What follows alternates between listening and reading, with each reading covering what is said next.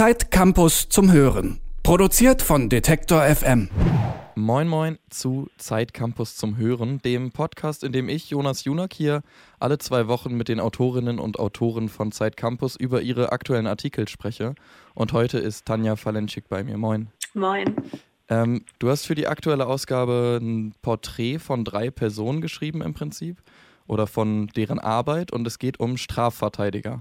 Aber nicht nur um irgendwelche Strafverteidiger, sondern das sind alles drei Strafverteidiger, die Menschen verteidigen, den nicht unbedingt jeder Strafverteidiger verteidigen würde.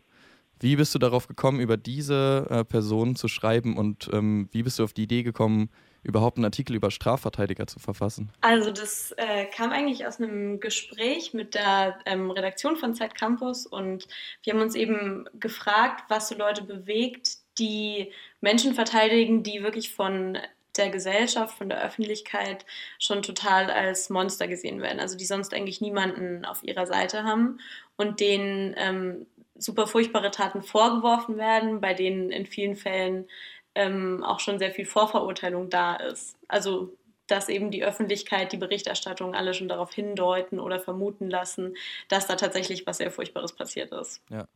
Hattest du Probleme, Kontakt herzustellen zu denen? Das eigentlich gar nicht. Also ich muss sagen, das war wirklich ähm, die schönste Kontaktaufnahme. Ich dachte ja, Anwälte wären vielleicht so ein bisschen ähm, skeptisch, ja. vorsichtig, hätten sehr viele eigene Bedingungen, aber die Kontaktdaten waren natürlich super leicht zu finden und wir kamen dann auch sehr schnell ins Gespräch. Und ich habe tatsächlich keine Absagen bekommen. Also ich konnte mir am Ende ah, cool. aussuchen, mit wem ich sprechen möchte.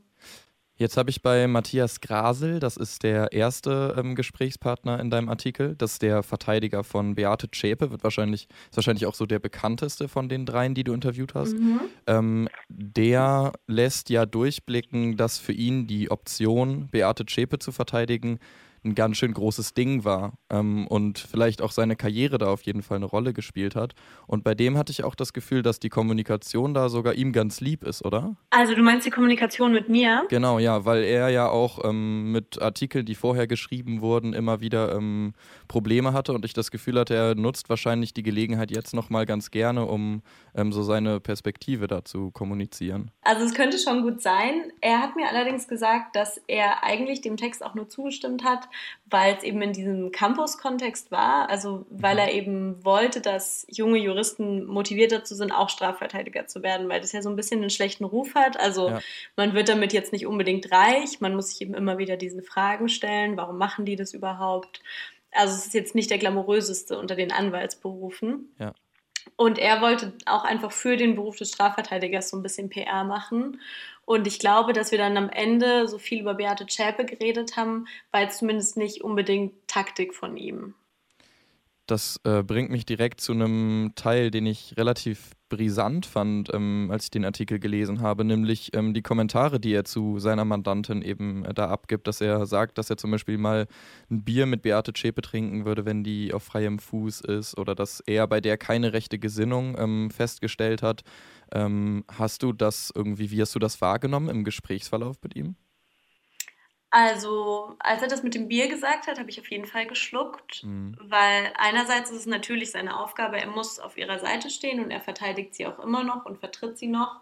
Und an sich hat er total recht damit, sie auch in so einem Gespräch zu verteidigen. Also es wäre eher fatal, wenn er was Schlechtes gegen sie sagen würde. Die Frage ist dann natürlich immer, wie weit muss man gehen? Also muss man wirklich sagen, ich würde jetzt gerne ein Bier mit ihr trinken gehen, wir wären auch Freunde, wenn sie auf freiem Fuß wäre. Also ich glaube, dass nicht jeder Strafverteidiger so weit gehen würde. Ja. Und dass er gesagt hat, dass er bei ihr keine rechte Gesinnung festgestellt hat, war natürlich schon auch ein wichtiger Teil seiner Verteidigung. Ja. Deswegen wäre ich auch sehr vorsichtig mit diesem Kommentar und inwiefern man wirklich glauben kann, dass er das auch so sieht. Er muss es halt auch irgendwie ein bisschen sagen, weil so hat er sie ja auch verteidigt, dass sie quasi die geläuterte Rechtsradikale wäre. Mhm. Ähm, das zweite Gespräch, was du geführt hast, war mit der Strafverteidigerin Arabella Poth. Ähm, die hat einen Mann verteidigt, der seine zweijährige Tochter ermordet haben soll ähm, und auch verurteilt wurde. Ähm, und die wirkt, wenn man das so liest, äh, ziemlich abgeklärt und professionell und auch irgendwie im Reinen mit ihrem Beruf. Ähm, würdest du sagen, nachdem du jetzt diesen Artikel geschrieben hat, hast, ähm, dass es solche Verteidiger wie Herrn Grasel oder Frau Poth braucht? Ja, auf jeden Fall. Also, das ist auf jeden Fall auch was, was ich mitgenommen habe aus der Recherche. Und ähm, die sind schon sehr, also die sind einfach super fundamental für unseren Rechtsstaat. Und ja. jetzt, wo ich die kennengelernt habe, würde ich das auch noch mehr sagen. Und auch wenn die natürlich dann Menschen verteidigen, die Dinge gemacht haben, mit denen die Gesellschaft an sich gar nicht einverstanden sein kann, braucht es halt trotzdem Leute, die dann auf deren Seite stehen. Und das sind eben in dem Fall die Strafverteidiger. Und wenn es jemand ist, der das wirklich mit Leidenschaft macht, also ohne die würde unsere Demokratie nicht funktionieren, wenn ich das jetzt mal ganz hochhängen will. Ja, ja. Weil es gibt ja auch Strafverteidiger, die nur Dienst nach Vorschrift machen, im schlimmsten Fall sogar noch ähm, den Richtern in die Hände spielen und dann einfach den Bürokratiekram, sage ich mal, ganz schnell erledigen wollen. Und oft sind es ja auch, ähm, sind ja auch irgendwie die Schwächsten der Gesellschaft dann die, die halt einen guten Strafverteidiger brauchen. Und das heißt ja nicht, dass die am Ende straffrei davonkommen sollen. Das heißt ja einfach nur, dass die einen fairen Prozess bekommen sollen. Und so engagierte Strafverteidiger stehen dafür ja schon. Der dritte Charakter ähm, oder die dritte Person, die du ähm, interviewst, ist Ali Aydin, auch ein Strafverteidiger, der IS-Kämpferinnen ähm, verteidigt. Und der sagt, ähm, Mandanten sind nicht als Monster zur Welt gekommen. Das ist ja auch im Grundsatz wahrscheinlich das beste Argument, was all diese Strafverteidiger haben, wenn sie irgendwie in der Kritik stehen, äh, wegen den Personen, die sie verteidigen. War das für dich auch, ähm, oder würdest du sagen, dass du das auch so siehst und so fühlst und deswegen vielleicht auch so bekräftigst, dass es wichtig ist? dass es die gibt? Ja, auf jeden Fall. Also klar, bei so einer Person wie, ich nehme jetzt mal Beate Zschäper als Beispiel, wenn man die so in der Öffentlichkeit am besten kennt, fällt es natürlich irgendwie schwer, nach so grauenvollen Taten sich vorzustellen. Da steckt halt trotzdem Mensch dahinter, der auch Teil unserer Gesellschaft ist. Ja. Und ähm, natürlich ist es da irgendwie schwer vorstellbar, dass sie irgendwann zu dem geworden ist, was sie jetzt ist. Und das ist auch keine Rechtfertigung für die Taten. Aber oft ist es eben schon so. Ich glaube halt bei ähm, den Mandanten, die Ali Aydin hat, ist es vielleicht, also da ist es vielleicht sogar noch häufiger deutlich erkennbar, dass es halt irgendwie junge Frauen sind oder junge Männer, mhm. die wirklich sehr wenig im Leben hatten und dann eben, ich glaube, er hat es als Rattenfänger bezeichnet. Also es kommen ja, dann ja. Leute, die die radikalisieren und dann machen die so furchtbare Dinge, die für uns eigentlich total unvorstellbar sind. Und ich glaube, gerade Ali Aydin hat in seiner täglichen Arbeit sehr oft mit so Leuten zu tun, wo er noch sehr nah ist an dieser schwierigen Vergangenheit von denen, wo vielleicht dann auch, egal wie furchtbar das ist, also bei Jennifer W., der wird ja vorgeworfen, an dem Tod von so einem kleinen Mädchen beteiligt gewesen zu sein. Und egal wie furchtbar das ist, kann ich mir trotzdem vorstellen, dass man da als Strafverteidiger vor denen sitzt und auch Empathie für die hat, eine ganz ehrliche. Ja. Ich habe das Gefühl, dass das Ganze ein oder dass diese Frage wie verargumentiert man, dass man eine Person verteidigt, die was sehr, sehr Schlimmes getan hat, dass das ähm, eine spannende Frage dadurch wird, dass es ja so ein Spannungsfeld aufbaut zwischen so dieser Objektivität, die der Rechtsstaat ja irgendwie haben sollte und die auch diese äh, Verteidiger auf jeden Fall haben sollten, aber auch eben auf der anderen Seite so der Subjektivität und Emotionalität, die die natürlich auch haben. Also ich meine, das sind ja auch Menschen. Ähm, hattest du das Gefühl, dass diese Auseinandersetzung und dieser vielleicht auch Kampf immer wieder äh, mit sich selbst und mit anderen Menschen irgendwie darüber zu diskutieren, wieso es wert ist, diese Person zu verteidigen, dass das ähm, die drei, die du porträtiert hast, irgendwie geprägt hat oder dass das denen auch immer noch nahe geht und immer noch ein Thema ist bei denen diese Auseinandersetzung? Also ich glaube, das müsste ich für alle so ein bisschen einzeln beantworten. Mhm.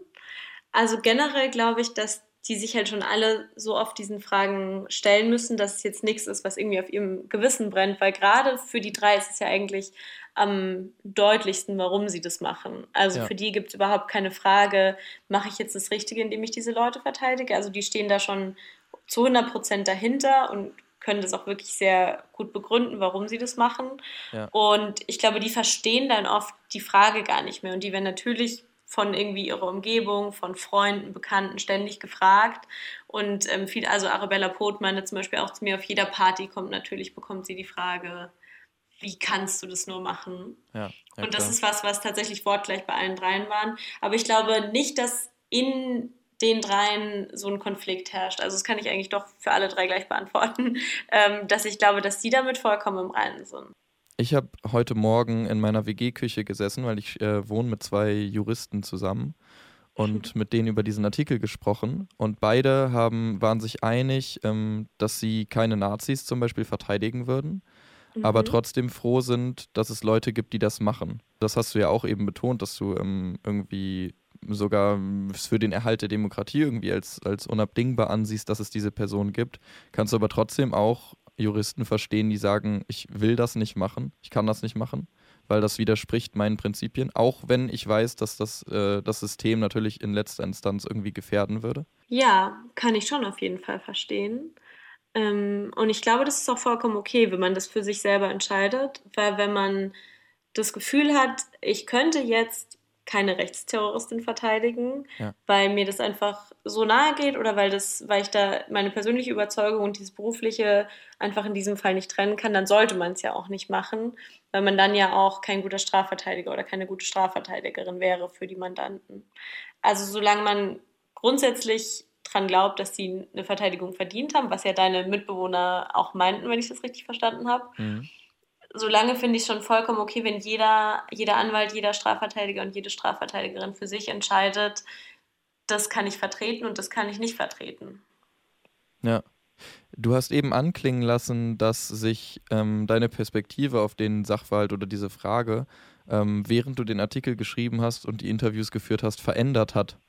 War das so, dass ähm, du vielleicht vor ähm, Verfassen des Artikels eher gesagt hättest, boah, die sollte man echt nicht vertreten. So. Die haben das irgendwie nicht verdient mehr. Ich glaube, ich hatte eher so ein bisschen ähm, den Blick, dass ich es nicht so ganz trennen konnte. Also, dass ja. ich mir so dachte, wer jemanden verteidigt, der rechtsterroristische Anschläge begangen hat, muss auch eine gewisse Sympathie dafür hegen. Ähm, oder wer also Ali Aydin wird ja auch oft vorgeworfen, ähm, weil er selber türkische Eltern hat, dass er auch eine Affinität dazu hätte und so.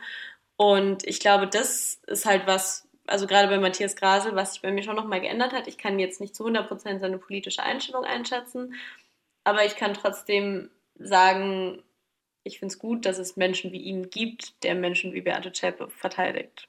Das war's für heute ähm, vom Podcast Zeit Campus zum Hören. Ich spreche alle zwei Wochen mit den Autorinnen und Autoren von Zeit Campus. Heute war Tanja Falenschik bei mir und wir haben über drei Rechtsanwälte oder Strafverteidiger gesprochen, die sensible Fälle ähm, verteidigen, sensible Mandanten verteidigen. Ich danke dir, Tanja, dass du heute bei mir warst. Danke dir. Tschüss. Ciao. Wer sich das Ganze anhören möchte, kann das tun auf Spotify oder Apple Podcasts zum Beispiel oder allen anderen Podcast-Anbietern ähm, oder auf unserer Website detektor.fm und ich melde mich hier in zwei Wochen wieder mit der nächsten Folge. Danke und ciao. Zeit Campus zum Hören. Produziert von Detektor FM.